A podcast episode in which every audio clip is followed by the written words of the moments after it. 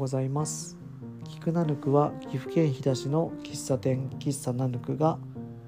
発信するポッドキャストです。配信始めます。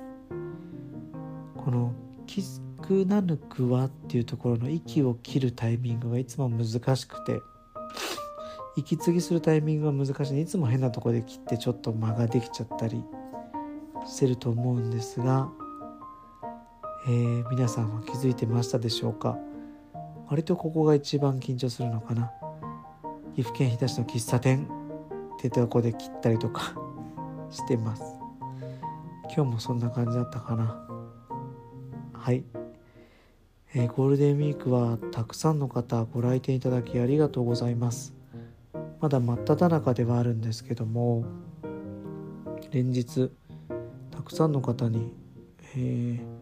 来ていただいているので大変嬉しいですね。のうちのお店って少し市街地から離れたところにあるので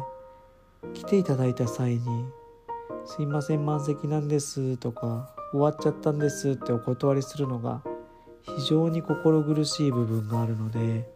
ちょっとお互いのあのメリットデメリットというわけじゃないにしてもお互いのことを考えてなるべくお手数なんですけども予約してきていただくことを推奨してるんですよね。ほんと暇な日なんてどうぞどうぞって感じなんですけど やっぱありますよねたまに。なんとなく行ってみたら入れなかった日とかって僕も経験があるんですけどちょっとショックが大きかったりするんでまあもう手数をかけてしまうんですができれば電話やインスタの DM でご予約いただくことをお願いしてるんですけどもあのそれが少しずつあの店はあだから仕方ないよねって言って浸透していったらいいなって思ってます。で今日も大変ご清聴いただきましてで僕と奥さんもですねちょっと疲れちゃったんですよね。いやいい疲れだねとか言いながらあの疲れたんで今日はちょっといい白ワインを買ってきて飲もうみたいな感じになってでお店が終わったんで僕ちょっと白ワインをですねちょっと選びに行って普段買うものよりもちょっと高めの1600円ぐらいの白ワインを買ってですね帰ったんですね。で家で夕ご飯何にするっていう時もちょっと白ワインに合うようなメニューを考えようっていうことででやっぱ白ワインって言ったら魚介系かなっていう安易なですね。僕の乏しい想像力だとそういうのがすごい感じちゃうんですけど。何で手っ取り早いのがいい。ちょっと凝ったのは疲れたんでもうパパッと作って食べれるものがいいなって浮かんだ時に出てきたのがホッケだったんですよ。ホッケ丼焼くやつ。干物ですかね。まあこの時点であの雲行きは怪しくなってきてるんですけど白ワインにホッケかっていうのは、まあ、魚白身魚だからギリギリって感じもしてるんですけどで帰ってきてですね冷蔵庫にあるものでもうちょっとおつまみ作ろうってなった時に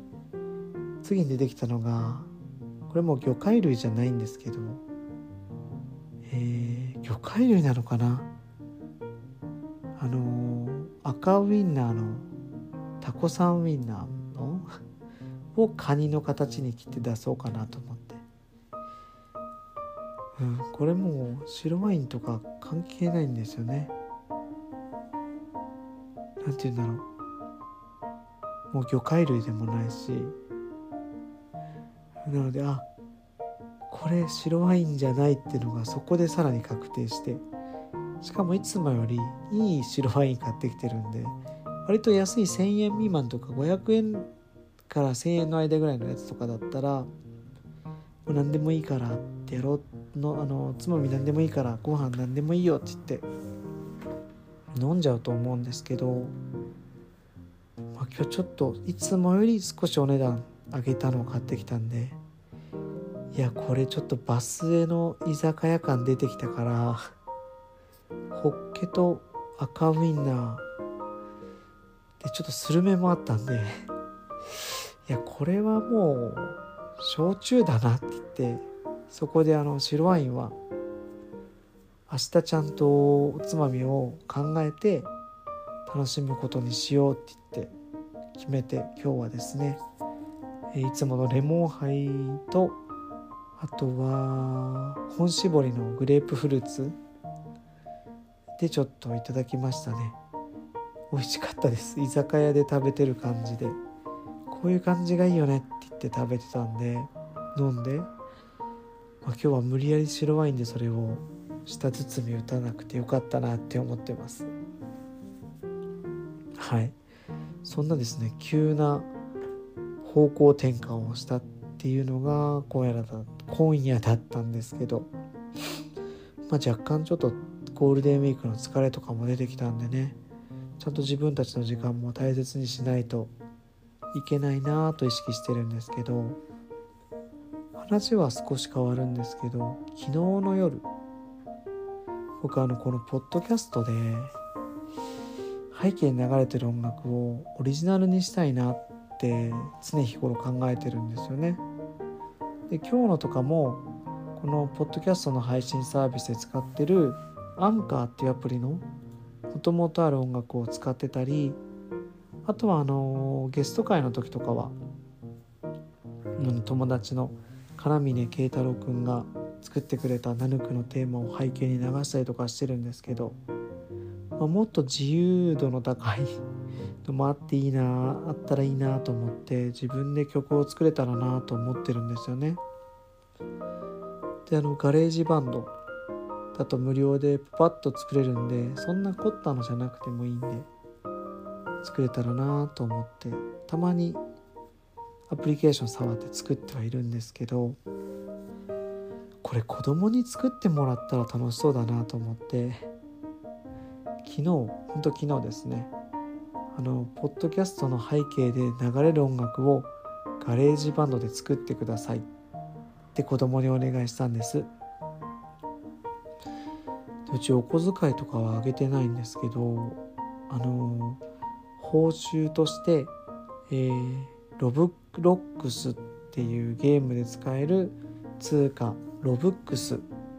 場合によってはロバックスっていうんですけどでお支払いしますよって言ってお願いしたんです。でマックスは400ロバックス。あ800ロバックスかな？ロブックスかな1200円ぐらいするんですけど。でミニマム最低だと80ロブックス120円ぐらいでお支払いしますんでって言って作ってもらってですね。で寝室に子供たちがそれぞれの iPad を持ってって曲を作ってくるんですよね。で使い方なんて全然わかんないんでとりあえず適当に作ってきていいよって言って分かんなかったら YouTube 見てって言って僕はあの一緒に考えるのはやめようと思ってて。子供たちだけで考えてきてって言ってお願いしてたんですね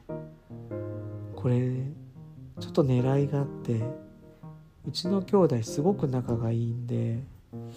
でまあ親バカなんですけどセンスのいい部分もあるんじゃないかなって思ってるんでここから始めて2人でなんか楽曲制作とか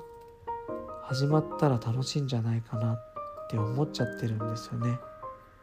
僕らの時ってやっぱりバンドを組むとか音楽に興味持ったら楽器をやるとかっていう発想にすぐなってたんですけど今って iPad とか、まあ、パソコン1個あれば大体の曲の構成作れたりとかできるんでちょっと2人でそういうのやってもあの関係性もいいしなんか発芽するんじゃないかなとかちょっとそういう裏テーマもあって